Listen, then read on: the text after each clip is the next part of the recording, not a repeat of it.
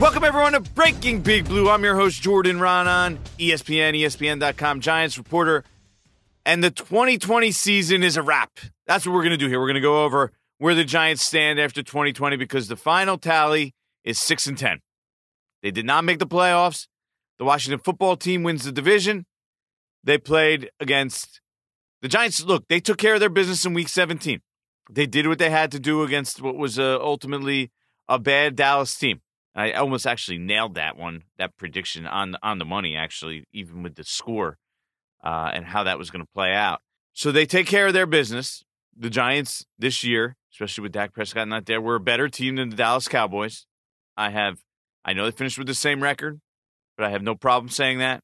The Washington football team then took care of their business against the Philadelphia Eagles, and it was an Eagles team that we know, quote unquote, tank de-emphasize winning. I mean, I have my opinion on that. We'll get to that in a few minutes. We're not going to talk a lot about that because that's been discussed over and over again. But I'll give you my opinion about the fall outrage that people have over these kind of things.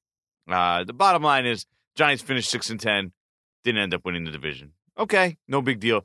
As Joe Judge said, and this is key, his top priority this season, number one, was establishing a culture and foundation, and he thinks they have succeeded in that. And that's why they could view this this season, even though they went six and ten, they lost four more games than they won. They could view it as a success because they also knew going into the season they were limited talent wise. And then when Saquon Barkley went down, they were really limited talent wise, especially on offensive side of the football. So we'll get into that. We'll get into the Dave Gettleman decision. Uh, we'll we'll get into where this team is overall. We have Dave Rothenberg, uh, host of DCR 98.7 ESPN New York, the new morning show from five to five to eight. Dave's my guy. You guys know him all, all guys and girls know him very well. So we're going to talk all these key topics with him in a few minutes. But first, let's go over just some housekeeping stuff of where of where we stand, okay? So Dave Gettleman is retained by the Giants.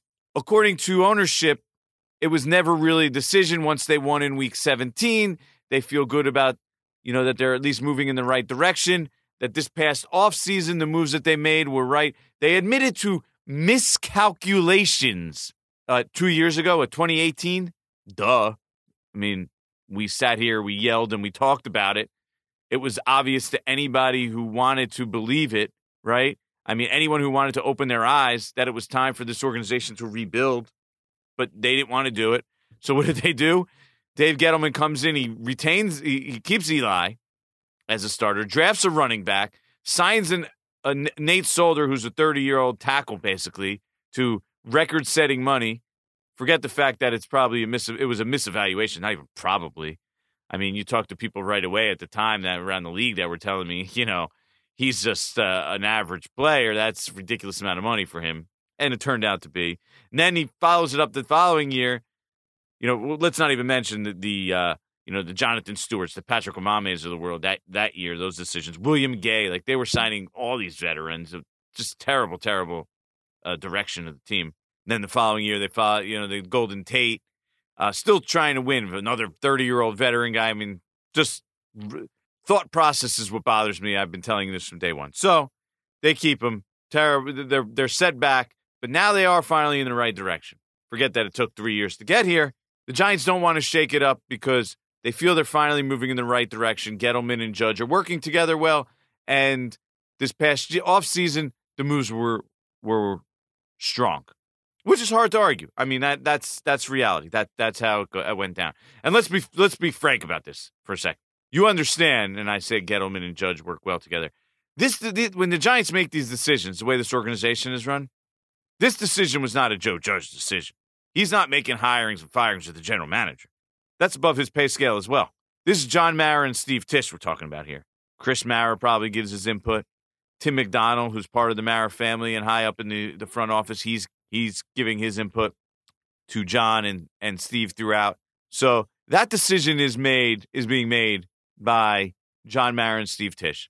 And then they're telling Dave Gettleman and Joe Judge to go work together.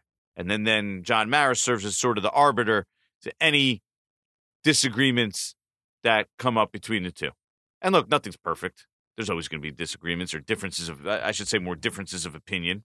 And that's healthy. You want differences of opinion. So you got Joe Judge as the coach with Dave Gettleman as the general manager moving forward.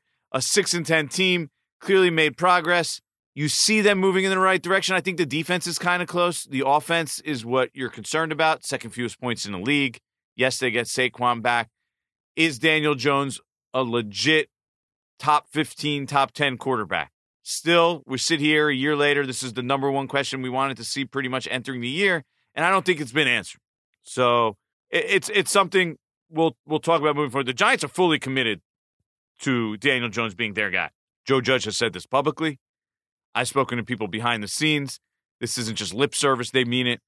Uh, they truly believe in Daniel Jones. They think he can be a high level quarterback. You can a quarterback you can win with, a quarterback you can go forward with and build around, being the one of the centerpieces.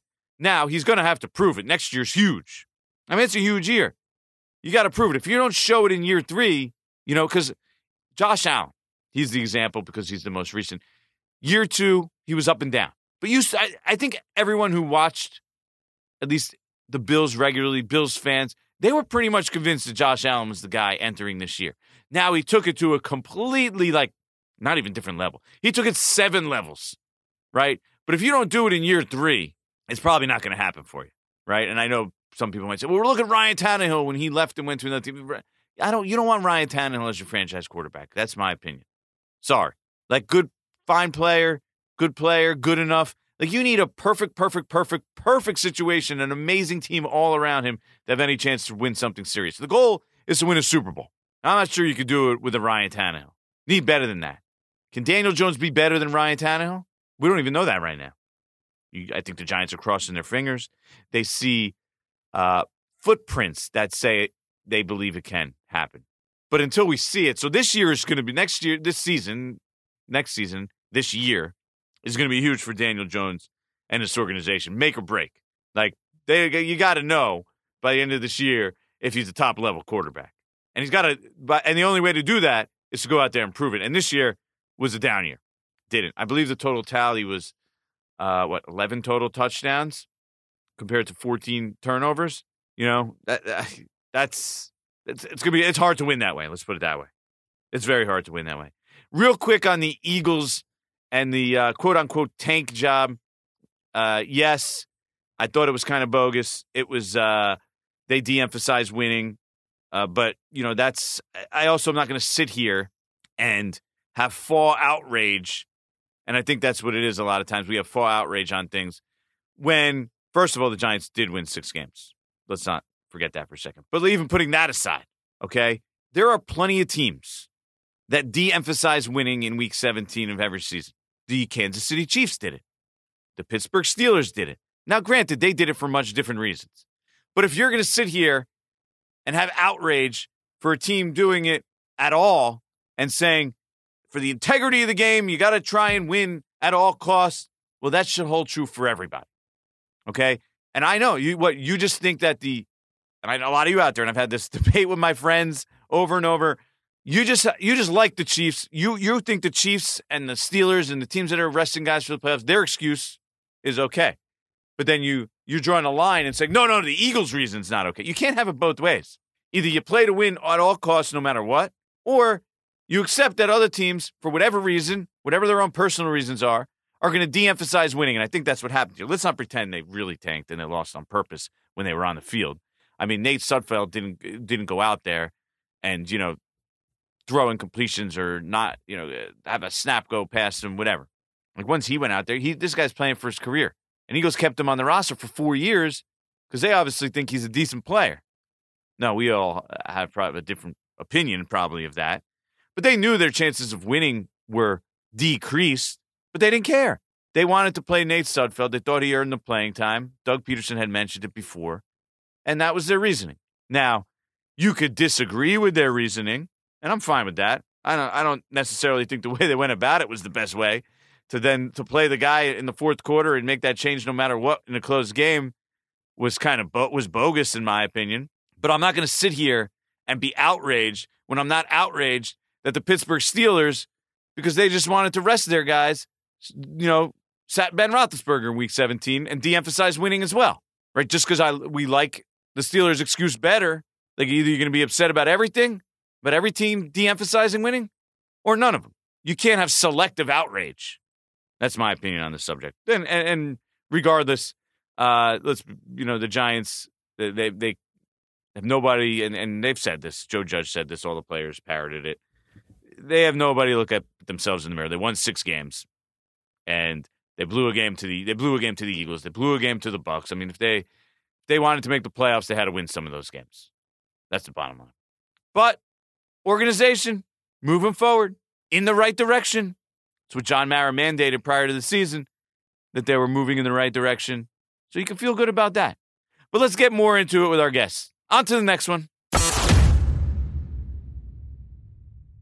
Feeling like you need a marketing degree and an extra day in your week to successfully market your small business? Let Constant Contact do the heavy lifting for you.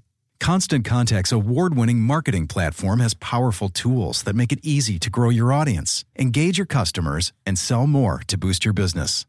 Now, in just a few clicks, you can launch a marketing campaign that's tailored to your business and goals. That includes email, social, SMS, and more. So you can sell more, raise more, and fast track your business growth. Plus, you can always count on Constant Contact's award winning customer support for guidance along the way. So get going and start growing your business today with a free trial at constantcontact.com. Constant Contact, helping the small stand tall.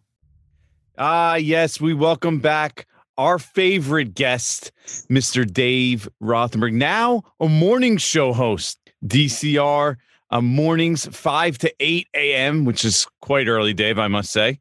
Uh, how, how you handling that?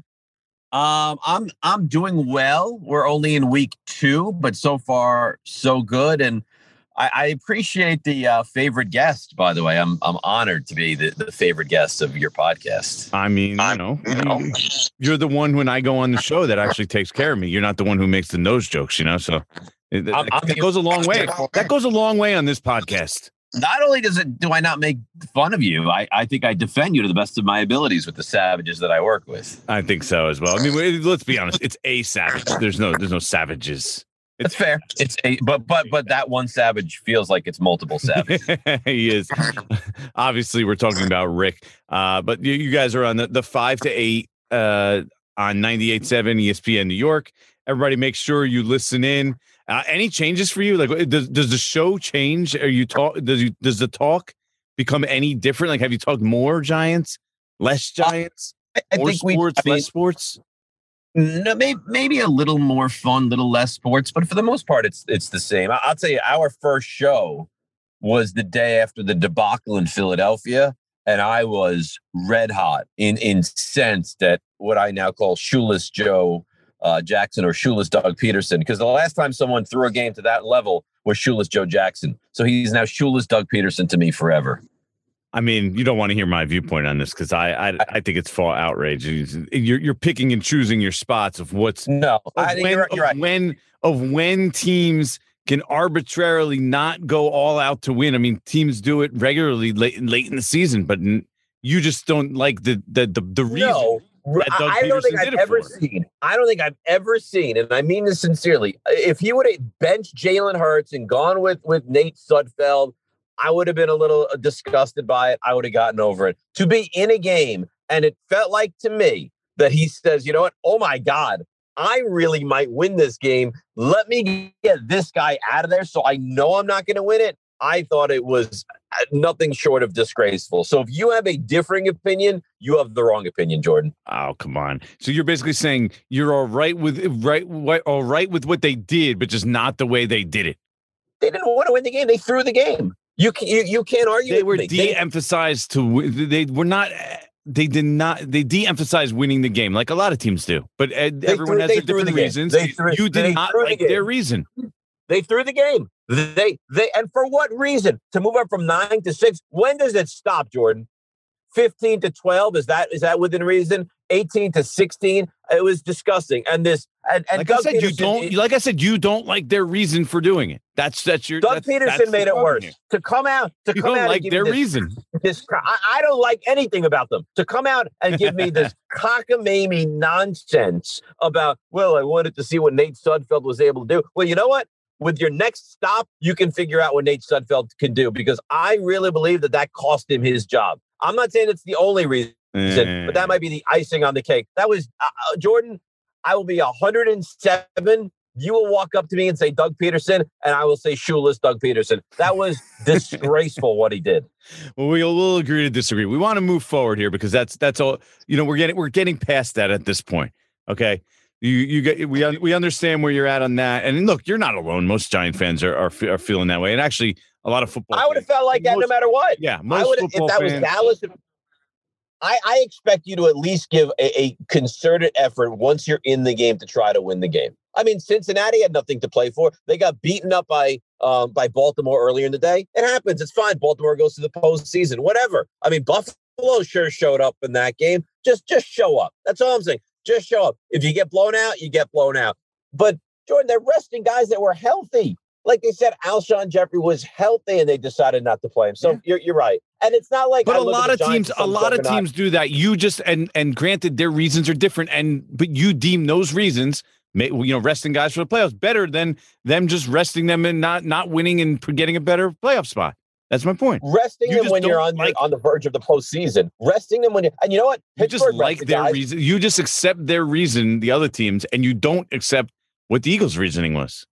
I heard Keyshawn Johnson defend what they did. And he said, What happens if Jalen Hurts were to fall down in the fourth quarter? Oh my God. What were to happen if Jalen Hurts were to fall down in the fourth quarter? Like that would eliminate him from the start of September football. Give me a break. You, I love you. You might be one of my favorites. I am. Uh, um, uh th- this argument is ridiculous. What they did was was nothing short of embarrassing last week. All right, let, us move on. Okay, let's, let's talk on. about the other decisions uh, and stuff that's going on with the Giants. Let's talk about how this is moving forward. They're not in the playoffs. They're six and ten you know they, they should have won. We shot, we know they should have won that first game against the Eagles, and we'd probably be talking much differently about this team right now. Right. but Dave Gettleman, he's back. That was one of the main decisions. How do you feel about that right now? And does it alter? How much does it alter your overall confidence in the organization? All right, I don't love it. Um, I'd say I'm lukewarm on it because the first couple of years, and you can have put me up against anybody. I think he did a bad job, and and you know Rick and Chris will say on the show that we do from five to eight on 98.7 that well, you know the the Maras forced him into that, and they wanted Eli Manning, which they denied again. By the way, he denied again this week. John. All right, but but regardless just, of that, just saying. I mean, we we could we could debate that. No they, one knows for sure even if the if the ownership said we want you to run it back with Eli Manning, it, it didn't need, mean you had to sign Patrick Omameh. It didn't mean you had to sign Jonathan Stewart. It didn't mean you had to trade for Alec Ogletree. It didn't mean you had Nate to sign Solder. Nate Solder. Like, yeah. you know, just so many moves. So I thought the first two years. William Gay, sneaky, terrible move. Also, he didn't even. I mean, just, didn't even make it to the regular season. Gave him a million. I, I, can't even. I can't even go through all the moves. But I thought the first two years, I thought he did a horrendous job. Yeah. And, but I think I'm fair, and I do love the Giants, and I think year three he did well. I mean, Bradberry's a good player. You look at the draft. Would I rather have the other tackles over Thomas? Yes, but you know what? It looks like he did well in the draft. Blake Martinez was a really good addition. Um, the Leonard Williams trade, it's hard to argue that you didn't get a lot of value out of him this year. So mm-hmm. after mm-hmm. year three, I don't feel as badly as I did after year two. But Jordan, we're three years in and they're six and 10. And every year, and you know this better than me, his mantra after the season is, you know, this is going to change and it's on the verge of changing. Well, you know what? Until I actually see it change, it's hard for me to believe that, in fact, it's going to. But the reason I feel better about it is because I like Joe Judge and I like Joe Judge enough that I think that he does what needs to be done and he'll butt heads when heads need to be butted. And they're, they got a different brand of player. And you know, they're a more talented team, even though they don't have a ton of talent, the more talented team this year than they were last year. So I think Gettleman with a coach that is hard nosed and kind of demands what he wants is a better version of Dave Gettleman. Would I would I prefer that they moved on? Yes. That's not what they did. I'm again lukewarm on it, but with Judge kind of co-running things, I'm somewhat, somewhat comfortable with keeping Gettleman. Yeah, I mean that's the thing. Look, even if it's Joe Judge that is pushing him in the right direction and pushing some of these personnel decisions, uh, it doesn't matter. The end result is that this year was pretty good. So you see, you see where the Giants are going with their decision making. At least, like you you see w- what the logic is behind it. It finally has some logic. That's always what bothered me, and that's why I just I don't feel confident fully with Dave Gettleman. The logic that he used the first two years makes you want to scratch your head. I mean, you named all the the moves in year one, even Golden Tate in year two. I mean, that never made any sense to anybody. I mean, that that was just a foolish move from the start. We all we all knew it. So, uh, now as they move forward, right? You have Daniel Jones. You feel any better right. about Daniel Jones? Because that's really what this organization did. They stood there and they kind of made excuses or the, to convince themselves, okay, you know, we're headed in the right direction. Daniel Jones, yeah, he was playing well and then he got injured. So that we didn't really get to see him play fully. You know, I mean, he even though he did, how many games did he start? 14? Yeah, I think he missed a couple. Right, 14 right. He missed the Couple. Seattle game and he missed missed, half the the Cleveland Cincy game. game too. So he really played like, you know, what, 13 full games, but or 12 and a half, whatever. So 12 and a half, 13 games. How do you feel about the future of this franchise? Because look, Daniel Jones is their guy. I have a story coming out this week on it. They are committed to him. And this isn't just, you know, uh, coach speak publicly Right. them trying to pat Daniel Jones on the back. No, no. They're they're behind him. I mean, they're going to give him this shot next year at least. Hopefully, they think they think it's going to be even longer. How do you feel about that after two years of Daniel Jones? Well, uh, I will say this: the one thing I said, I said it ad nauseum on my show on on you know DCR was this team needs to know. The one thing I needed to have happen at the end of this year was to know if Daniel Jones is the quarterback or not. And truthfully, I I don't know that we have that answer now. Were there moments that he impressed you? Yeah, but you know what, Jordan? There was moments, and they might have been more moments his rookie year that he impressed you. And then you look at the Yeah, flip side.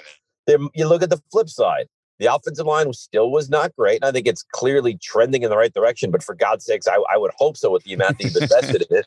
But how many weapons they have? I mean, the real weapon, Yeah. the one guy that you hang your hat on and say this, this is a stud. This is a, any team would be lucky to have him. Is Saquon Barkley goes down in game two? You don't have him for the entirety of the season, so you have a a mediocre at best offensive line. You have a running game which is probably subpar without Barkley. You have receivers, and you and I have had this conversation away from the air. You know, nothing close to a one. Your best two is Sterling Shepard, who is not all that often healthy. Slayton is just a guy, and Tate, I don't even think is that right now. And Evan Engram is Tate's the not one on the roster. That's what he is. He's not. He's No, not going gone. to be. No, absolutely, absolutely not. But Evan Engram is the one guy that you look at and say, you know what, he's a matchup nightmare for teams. And there's times where he plays well, and there's times, truthfully, But this season was a mess for him. It was a bet. He had a rough. I mean, that was Yeah. his worst year. I know he, made was a Pro Bowl. That was his worst year. he was a Pro Bowler. He was awful. My point, my point is this. That is one of the most fraudulent Pro Bowls. All right, all you're time. getting me off track, Jordan. You know I need to stay try on the straight and narrow. So um, I don't know. And here's and we talk about with Sam Darnold all the time. Is Sam Darnold not good? Or have they put Sam Darnold in a position where he's had very few receivers and very few weapons? And the answer after three years with Sam Darnold is I don't know. Now the Jets are in, in a position where they could take any quarterback not named Trevor Lawrence, and I suggest that they probably do that because I don't know. And they're through three years. I don't know about about Daniel Jones after two years, but what I do know is that Gettleman get it better get out there and sign a free agent wide receiver who's a big time player and draft at least one other. I mean, they have work to do, and Barkley comes back healthy, and the offensive line should be better. And then you look at this and you have a, a fairer assessment after year three than I think you do after year two. So the answer after year two is I don't know. You say, do they have their future quarterback? I'm uncertain. I'm hopeful. I don't know.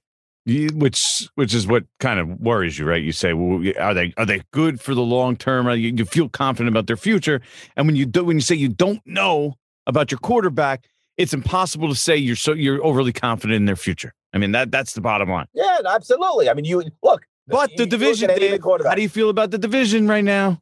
How do I feel about the division? I The mean, they're quarterbacks are- standing in the division. Like, who's in the best shape in the division right now?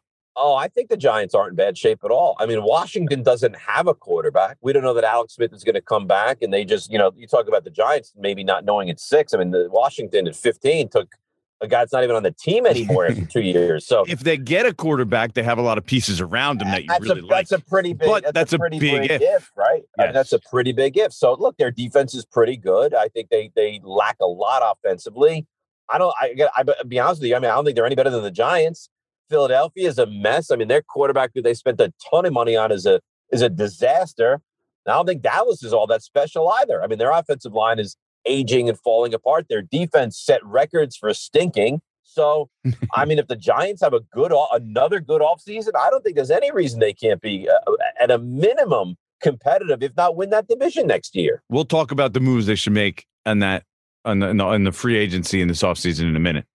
But how about this? What if the what if Washington was able to get Matt Stafford? How do we feel about that team? But we'd feel differently. We feel differently. We feel terrified because he's Yeah. a legitimate quarterback, and he's never been on a team that you looked at and you said, "God, they've really put a lot of pieces around him." Matt Stafford, because that running game is going to get better, and their Antonio Gibson is, is, a pretty good. promising talent. I like Gibson. Yeah. I- mean, Gibson's good, and McKissic's a nice third down back, and McLaurin's a pretty good receiver, and Logan, Logan Thomas came on this year, and, Logan and, Thomas, you know, unreal. And, and uh, that that's that's a concerning. If you added Matt Stafford there, yeah, Matt Ryan there, yeah, I think you're concerned. Yeah, but you those know were what? the two names that came up in my head, actually. Yeah, Those two but guys. you know what? They don't have that. They have Taylor Heinicke right now, and maybe and maybe Alex Smith. So I'll cross that bridge when I get to it. But I don't even know where the toll is for the bridge at this point. Yeah. Well, okay. So let's let's play GM. All right. I'm gonna list. I'm gonna give you names. We're gonna go free agent names. Okay. Okay. Wide receiver, edge, and then we'll do right tackle. I'm gonna give you options. Let's say, all, let's say, imagine because it's this is not reality. None of these guys. There's no way all these guys will hit free agency. A bunch of them will be franchise tags, re-signed, whatever. So, uh, but let's say these are the guys, and these guys are all pending free agents that do hit free agency. Okay, All wide right. receiver, good wide receiver market, by the way. You got Allen Robinson to choose from, Kenny Golladay, Corey Davis, Chris Godwin, or Will Fuller. You get the choice of those guys. Which one do you want to add to the Giants and why? Now, am I taking into account that I don't think they'll be available, or or it's just No, it's look, we're going to there and I- pretend for a second they're all available. All right, the three that intrigue me the most, and in no particular order: Golladay, Robinson, and Godwin. Yeah, I was. I would probably put Godwin at the top if he, if he becomes no available. order. I doubt. I, I'm saying, I'm giving you my preference. If if he's available, man, I Godwin would be great. But I, there's there is no there is no way that Tom Brady is going to allow Godwin to get away. So as great of a Yeah. pipe dream as that is, I think it's unrealistic. Now that being said, So let's I erase him. Well, let's erase him then. So the other two, you got Allen Robinson and Golladay. Who who? love them both. What's your preference? Lo- uh, um, uh, Golladay's been injured all year. I, I really like them both. I don't think you go wrong with either. I'll tell you what, Allen Robinson is a horse. He re- he's a he's a terrific wide receiver. I think the Jets are going to make a strong play for him, but he's so good, and he's so good with mediocre to poor quarterback play. I mean, he has made some sensational catches. If you put him as your one and Shepard and Engram and add another wide receiver via the draft, now you're talking. Uh, Barkley comes back. Uh, maybe Robinson followed by Golladay, but either way, I'd be totally fine with if the Yeah, Giants win. I'm with you, but I feel fine with both of them. I do feel like Allen Robinson is more of a bona fide one than Golladay. Like you, you know, Allen Robinson's a one. You you think I think Golladay you is, put- and you're hoping he is, but you're not 100 100. I think he is, but I think if you put, I think if you put Robinson with a really, really competent offense, he would be unbelievable. Yeah, is is that the Giants? Though? That's that's another question. Yeah, he would have. Well, I'll tell you what, pers- I think the Giants he has to personally offensively- think about. I think the Giants offensively and quarterback wise are better than what Chicago has to offer. you that you know when you're when you're comparing yourself to you know some of the worst situations that's not a that's not always a positive thing all right edge rusher okay melvin ingram from the chargers bud uh-huh. dupree from the steelers Shaq barrett from the bucks yannick ngakoue or matt judon from the ravens so pretty good group here uh, ingram is the oldest i believe uh, by a wide margin, probably. Uh, Ngakoue more likely to be available than Judon. Pick pick your preference. Uh, I, would get a healthy Bud Dupree. Uh, that's part of the risk. That's part of the risk. Uh, Would you- I mean, Would he still to be, able- your preference, knowing that he's coming back and we really don't know? But well, I, have to imagine that I, that he would clear the physical, right? Like it has to be a guy that's at least healthy enough that he's going to pass protocol if I'm going to sign him to a big deal, right? Oh man, the guy who gets hurt in November, he's not going to be able to fully be cleared in by what March? March, yeah, four months.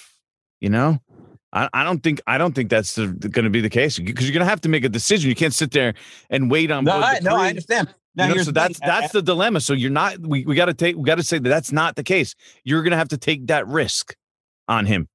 Do I get him at a lesser number because there's a risk to be taken with him?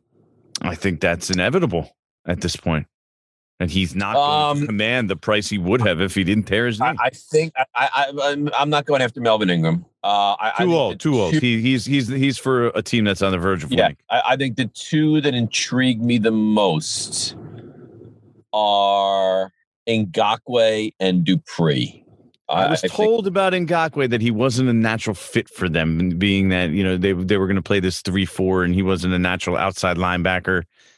So I, I, would be surprised if they went that route. I think you know, obviously, any edge rusher, I'm I'm all for, but I would be surprised if they went that route look, any of these guys make the Giants a, a, better football team if they're they're healthy and they're capable. But for my money, uh, I, if you tell me I'm going to get anything close to Bud Dupree that he's been for the Steelers, that's the direction that I would go in him. If I can get him for lesser because there's an injury hanging over my head. And the Giants medical staff deems that he's going to be healthy come September. It's probably what I would choose to do. Yeah, it's a tough one because Giants it's very tough. Generally, generally, you're a very conservative team medically. So that would be quite a risk, and for that's a big money risk. It's not going to come cheap. So, uh, and also it'd be interesting to see how the Steelers handle him because their their, their season ended of uh, basically when he got injured. Like they already had lost Devin Bush.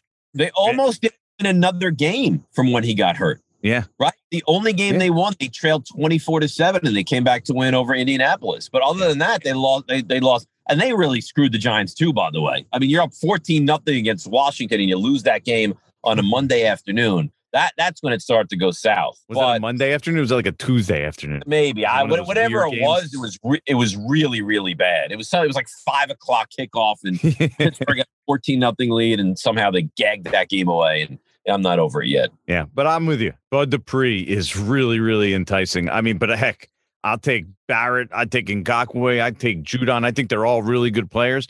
No, I agree. On who, depending like on who hits the market, I think you know you got to be a player for one of these guys, whoever it is.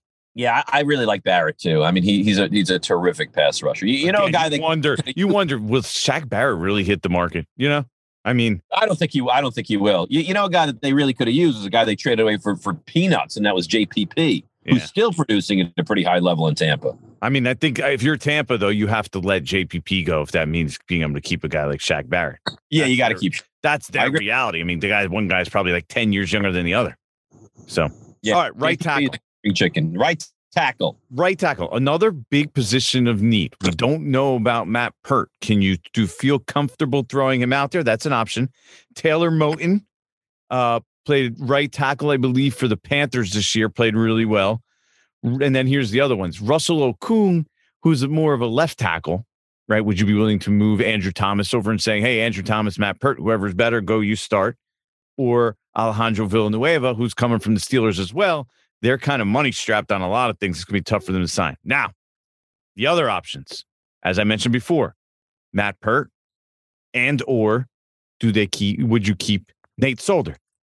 Uh, I would probably try to have a, a Solder Peart combination. They like Pat Peart, and I, I think he's yes, in their, I think he's in their future plans. So year two with a full off-season conditioning program and a full training camp, knock on wood, I think at a minimum he's worthy of coming into battle for a spot. So how about this? You know Solder, you know he's a good guy. You bring him back.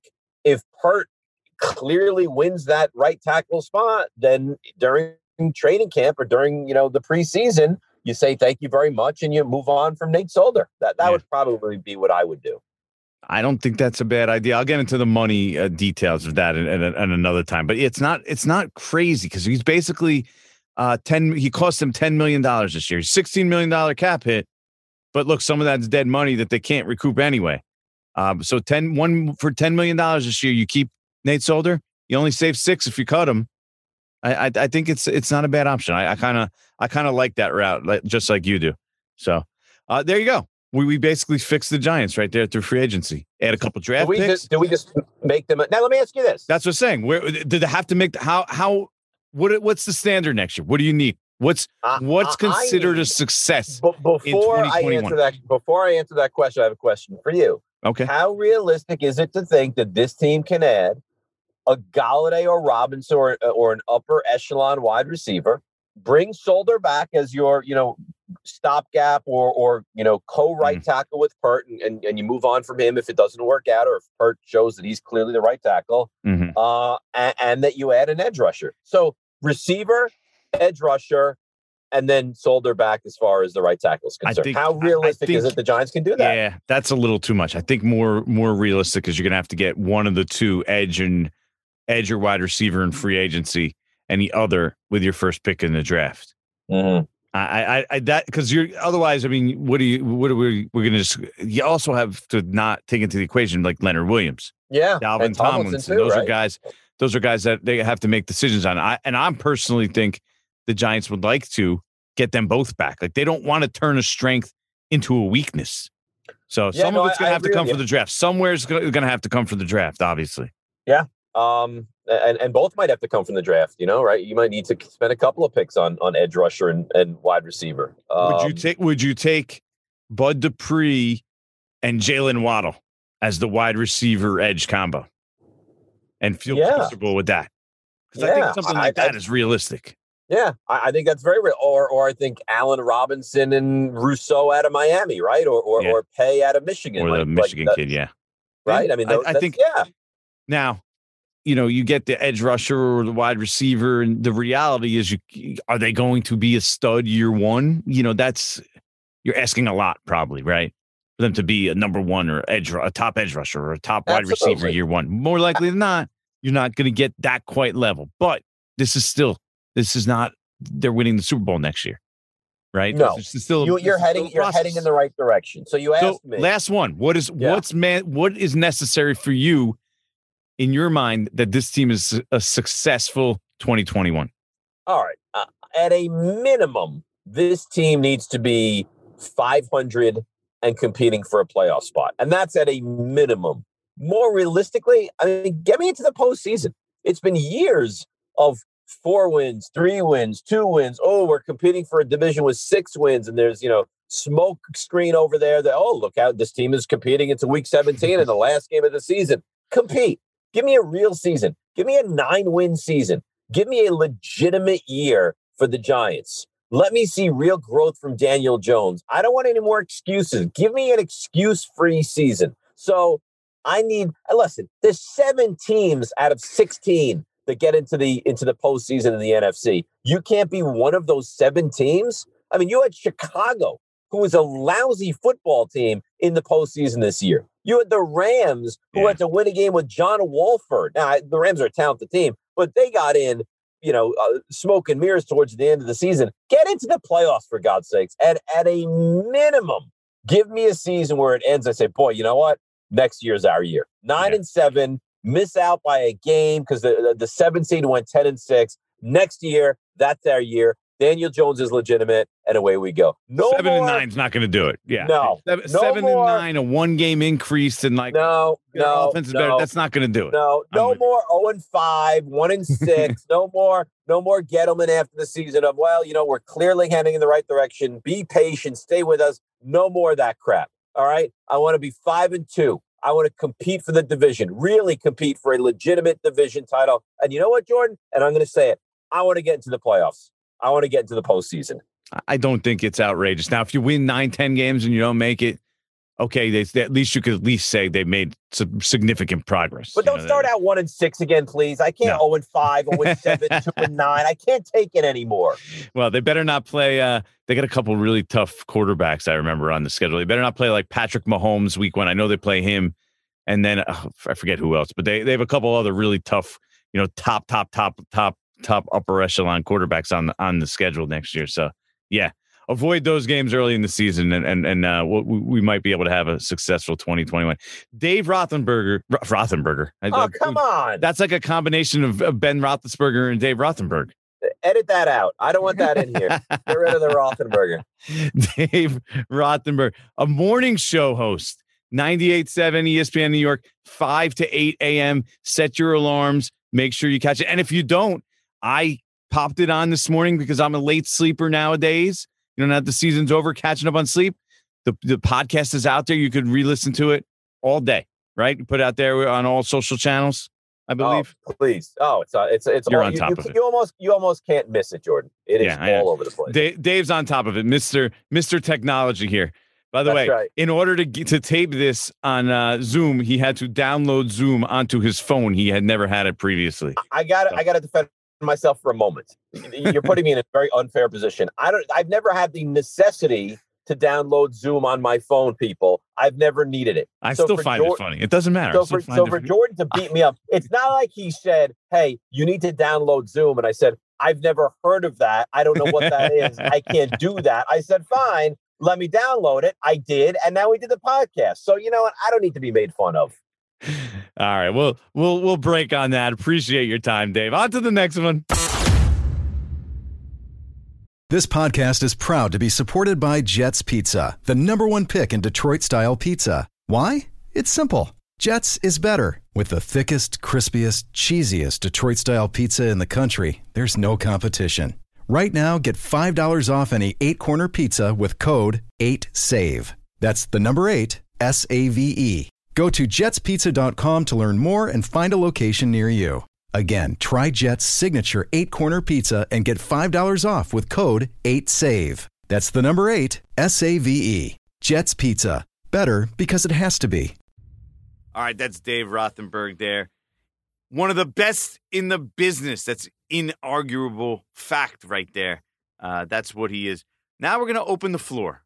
It's your favorite part of the show, the time where I answer all your deepest, darkest Giants questions in Giants After Dark. We got a nine pack of questions here, so we're going to rip through them. Ready? At Big Blue underscore fan 1321 says, What are the chances of Garrett getting the Chargers job? And do you think if he doesn't get the job, Judge will still make a change there? Clearly doesn't share the same vision for the offense. Uh, well, here's what I know so far. I mean, you hear, I mean, I've heard from a couple sources now that that interview went pretty well for Jason Garrett in Los Angeles with the Chargers. And he has a legit chance to get that job. He kind of fits what that organization is looking for. They're looking for like an overseer. And Jason Garrett, for all the knocks you want to have about him, he did a pretty good job as the head coach of the Cowboys as an overseer, right? Uh, now, take away this year as the offensive coordinator, which didn't go as well. You're looking for some the the, the Chargers are hoping to keep, from what I understand, their offensive coordinator so that he can work with Justin Herbert another year. Garrett would then just go be on top, you know, handle you know the big picture stuff and oversee everything. It kind of makes sense.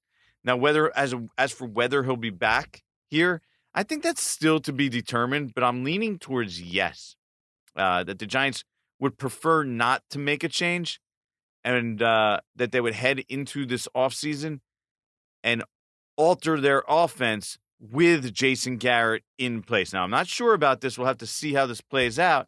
Uh, I think we'll, we'll find out once the Chargers position either comes to fruition or doesn't. But uh, and also, I would not rule out the possibility that Freddie Kitchens actually steps into the offensive coordinator role if Jason Garrett does leave. So, uh, next question we got from Instagram E Campin. He says, Hey, Jordan, I've been waiting for a while for your end of the season podcast. Sheesh, with a rolly eyes emoji. Uh, I understand. I had to let things settle. It was a busy week. So, one week later, here you go. Sorry.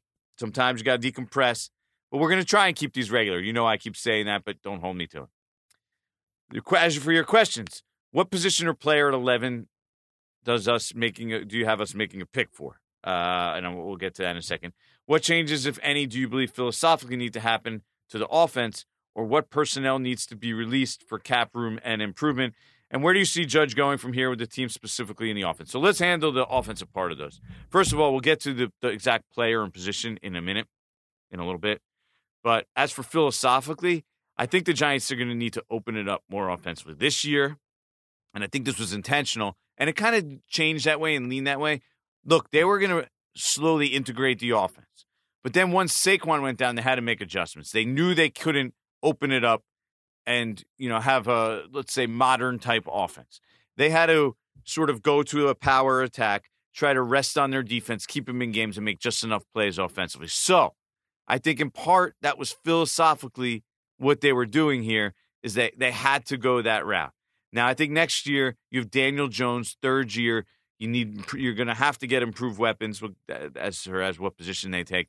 You know that is going to fall into it greatly, uh, and so you're going to see a much more wide open offense, a much more sort of let's say 21st century type offense, right? Uh, where the you know more like slip screens. Uh, you, you know they ran look they ran it in New England, and remember New England did this a lot too, where Judge was. They did that with Tom Brady. They spread it. They spread teams out at times, and they went and played power football at times. So I think that's what you're going to see here. I think depending on the personnel, they would like to get to be a more spread, wide open team, and uh, we'll we'll see how that how that kind of takes uh, shape moving forward. As for the draft pick, and at pistol underscore Pete 026 asked me, Do you think the Giants draft a wide receiver, uh, Chase, Smith, or Waddle at 11? And would they realistically consider trading Watson? And what would it take? Pick 11, second round pick, 22 first, and Jones, blah, blah, blah. Okay, we'll get to the Watson part second. But as for do I think the Giants would draft this receiver at 11? The answer I do believe is yes. Think about their history, right?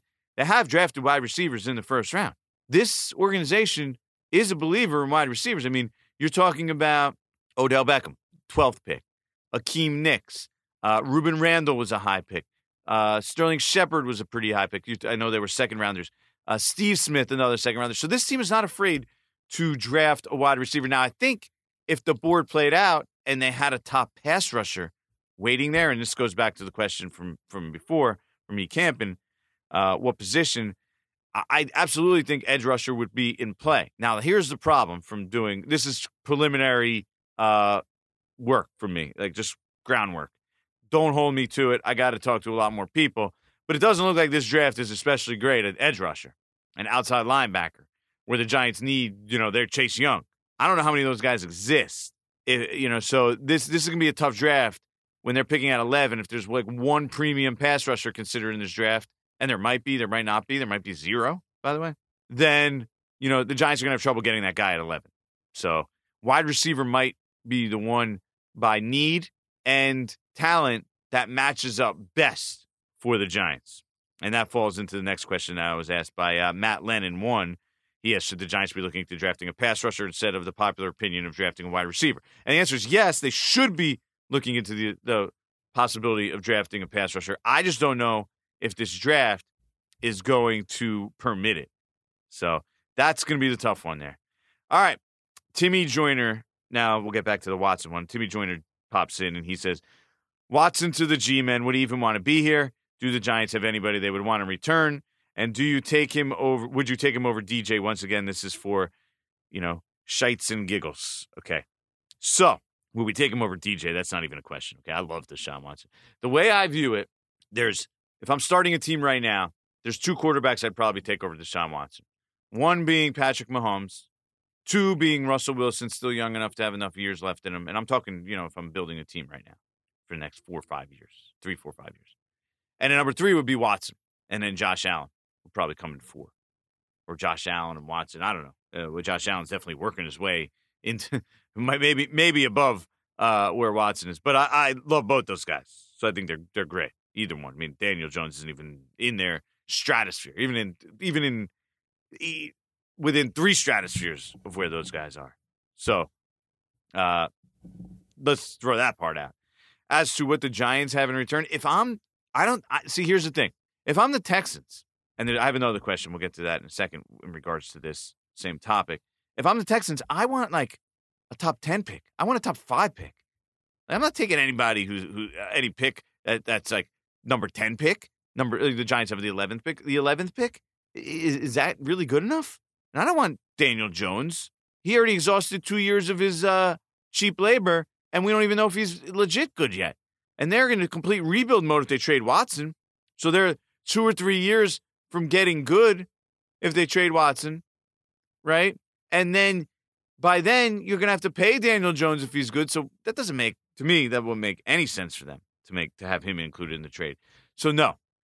Number 1, I don't think the Texans would trade are going to trade ultimately Deshaun Watson. Nick Caserio didn't take that job to go in there and want to trade a 24, 25 year old stud quarterback. First of all, when's the last time a stud quarterback was even traded? Think about it. A young stud quarterback. No, you do everything in their human power to make it work. And that's what they're going to do. They're going to they're going to try and smooth it over and I bet I, I would bet that they do. As for having some more fun, we'll do take a question from Motor Breath JHU who says, "I'm GM for a day three-way trade. Giants get Russell Wilson. Seahawks get Deshaun Watson. Houston gets Daniel Jones, Giants and Seattle first round picks. Okay. Now I just who who says no?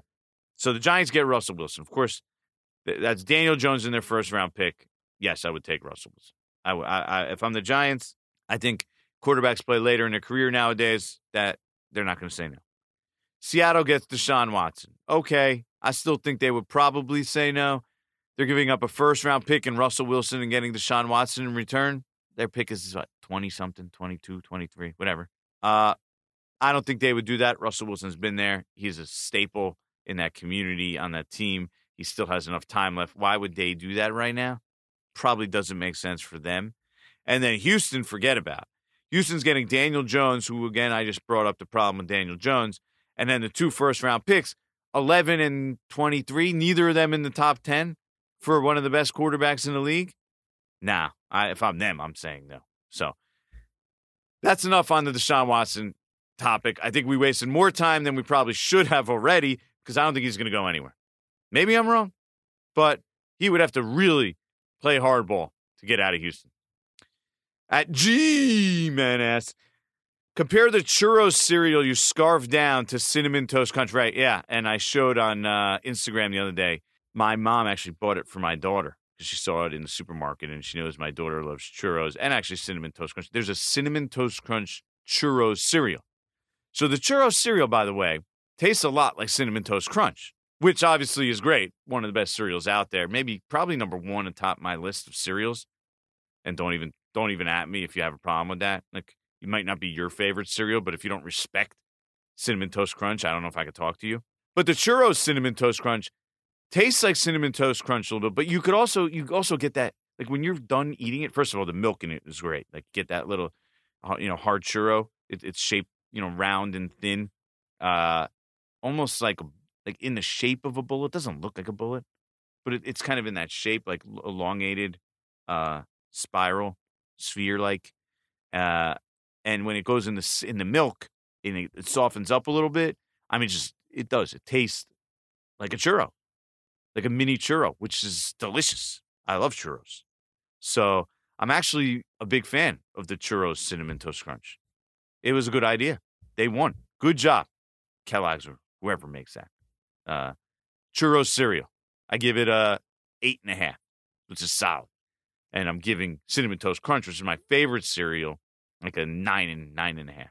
At DJ Simi one asks, do you see the New York Giants re-signing Leonard Williams and, and Dalvin Tomlinson? And what are the chances to get a veteran backup QB like Fitzpatrick? You're talking about Ryan Fitzpatrick. Well, first of all, DJ Simeon, I'm not picking on you here. You're you're in a, a majority, not the minority. You wrote resigning, okay, Leonard Williams and Tomlinson, and this is a, maybe a pet peeve of mine, right? But you know, people do that all the time. Resigning and resigning are two completely different words with different meanings. You got to have the hyphen there. You can't write resigning, right? Especially when people resign in this business. So, you know, it doesn't make sense when you write resigning Leonard Williams and Tomlinson. Come on, give me give me a hyphen. Not picking on you, DJ Simi. I, I appreciate your question. I appreciate everyone that follows and listens. As for getting both guys back, I'm probably in the minority. I think they can do it. Now, Leonard Williams is going to be a problem now because That's big money. Now he says money's not a priority for him, but he just they just had him on the franchise tag. $16.1 million. He played great. So the Giants are saying, you gave me six. I mean, if you're Leonard Williams' team right now, you're saying, hey, you gave him $16.1 million. You said he was worth that last year. He came off a half a sack season, wasn't great, blah, blah, blah. Now he just played off the charts in this new scheme with these new coaches who know how to use him. Played even better. Like, so he was worth 16.1 million to you last year. He's got to be worth about 20 million to you this year. Now, when do you think I personally don't think Leonard Williams is a $20 million player. Uh, I think that's because remember, the cap's going to come down probably a little bit this year. So is for the first time in forever, it's not actually going up. There's very few guys like the elite, like two or three defensive linemen, I believe. Chris Jones, Aaron Donald, and maybe Grady Jarrett are in that 20 million, 20 million plus range. I think Leonard Williams is a really good player. And this year he played great but I don't think he's in that range and has definitely not been as consistently good as those guys. I don't want to pay him the same as I paid those guys that they that, that those guys were paid. But I still think the Giants are not going to want the strength of the team to not be the strength anymore. This was a strength of the defense. It helped them greatly to have that defensive line be a strength. So I do think now it all is contingent on the price of both those guys that they can be they'll both be back. Be, they can both be re, re-signed, not resigned, re-signed. And the Giants are in healthy cap shape. They can make it happen. Uh, they could get rid of Nate Solder if they want. Uh, which, by the way, we'll get to that later. I don't think. Okay, I don't think after looking at it, it's a slam dunk. I'll get to this in a later episode. That Nate Solder is gone for the financial reason of it. I went and looked into this a little bit. Uh, so keep that in your back pocket. Remember that for later. Okay. Uh, so yeah, I do think you know, depending on how much Dalvin Tomlinson gets, I don't think he's a fifteen million dollar year player either. But I don't think he would get that anywhere else. So it depends what the market says both guys are worth because both guys are right here and they're about to hit the market. It would behoove them to sign anytime beforehand. It would benefit them to say, why don't I at least gauge my value on the market? As for a veteran like Fitzpatrick, yeah, uh, you know, I think they already kind of have one in a little lesser degree. They have the veteran, right? Eh, but it's Colt McCoy. Now, Fitzpatrick, yeah, he's probably better than Colt McCoy, but can you get Fitzpatrick? While I think Ryan Fitzpatrick would probably rather go to a job where he's more likely to compete or start maybe in front of a younger guy, like one of the drafted quarterbacks, maybe whoever team like drafts, uh, you know, the BYU kid or uh, you know Justin Fields or whoever then to come to a spot like the Gi- Giants where he would be then the backup, right? He'd be Daniel Jones's back. So I'm not sure that's the move for him. Plus, he's got to get paid probably. And, and, if I don't know, if I'm the Giants, I'm fully committed to Daniel Jones. I don't really want to put a chunk of salary into my backup quarterback. So that's that. Appreciate your questions. That's it for Giants after dark. On to the next one.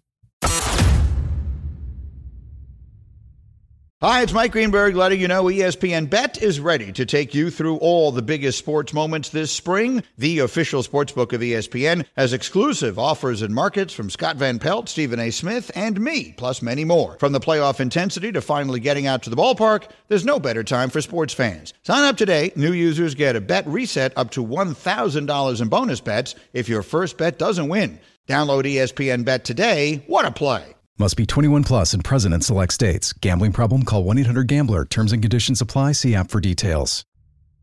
All right, that wraps up pretty much what is a crazy season. Now you know we never stop here, but you know that the regular season's over. It's going to slow down a little bit. I'm going to try, you know, no guarantees, to keep it at a semi-regular weekly uh, schedule for this podcast for the Breaking Big Blue uh, to keep you guys informed.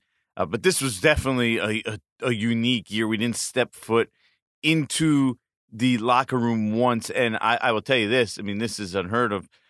You could probably show me a lineup of half the players on the Giants, guys, and I've never seen them face to face. I might not recognize who they are by face. That's kind of where we are this season. I mean, that would be a fun exercise. We do a lineup, a, a video lineup of, of Giants players uh, their faces and me try and guess who they actually are and put a name with the face because look, this season was crazy. I worked out of my car a lot, and I just wanted to tell you, I just taped this past that interview with Dave Rothenberg and or Rothenberger, as I called him, um, from my wife's closet, right? And usually, you know, I'm home. It's my house is really echoey. I try and do it from my closet, and I have my closet. It's a nice walk-in closet, uh, you know, just so that the sound doesn't bounce all over the place. But this time, the little guy was sleeping. My little one-year-old was sleeping. The wall to my closet is butted up against his wall where he sleeps, so I didn't want to tape it in there. My wife and daughter had overtaken my office. They were working. Daughter was doing school. Wife was doing um, work, and so I had to go into my wife's closet. So I'm sitting there with my computer and the microphone propped up in her bathing suit drawer with dresses and shoes surrounding me everywhere. I mean, this is com- very apropos for what this season has been like. Unique, to say the least. And it, it makes it a little hard. I mean, let's be honest. I don't get to be around the players, the front office, the coaches as much. And when you're not as round around as much, it's harder to get information. So you have to stay on the phone. You have to text. You have to call nonstop. I mean, you're trying to stay attached. You're talking to the people you're closest with more and more probably than I would have if if the season was normal. Uh, but this is how you get information and how information is passed to you. So um, we're doing our best here. Not not wasn't my best year. I will admit to that, but I hope it was still effective. Uh, I have a couple other little nuggets that I have uh, tucked away for now, and we'll hopefully get to those in the next few weeks as as we as it pertains to the future of this franchise. So I hope everyone enjoyed this season. Six and ten for the Giants. Just missed the playoffs, but it was a, a step in the right direction. Pretty much everyone, all the key pieces are going to be back next year, right? We're talking about the head coach, the general manager, the quarterback. So not it's not going to be a big overhaul. Jason Garrett is the one that's kind of hanging in the air right now, as I mentioned before. There is some buzz that he has a chance in in Los Angeles with the Chargers. Uh, otherwise, I, I, I'm leaning towards him probably being back regardless, in order to limit the change that this team does have, and maybe have it to the point of zero. Right, Patrick Graham is now back as well. So that's it for this episode of Breaking Big Blue. As always, feel free to reach out to me. Hey, look, give me feedback on this season, things we could do with this podcast. You know where to reach me Twitter, Facebook, Instagram. Now you can even go follow me on uh, TikTok. Yes, I'm TikToking nowadays. Jordan Raanan ESPN with my daughter mostly. Uh, we're gonna try. We're gonna try and do. I got a couple uh, TikToks planned. Try and keep it light and fun, uh, and, and hope to ent- entertain as much as inform. And you could always email me as well. Make sure you like, uh, subscribe, and tell your friends about this podcast. Breaking Big Blue, best Giants podcast out there. I'll put it up against anyone. I'm your host, Jordan Raanan, ESPN, ESPN.com Giants reporter. See you next time.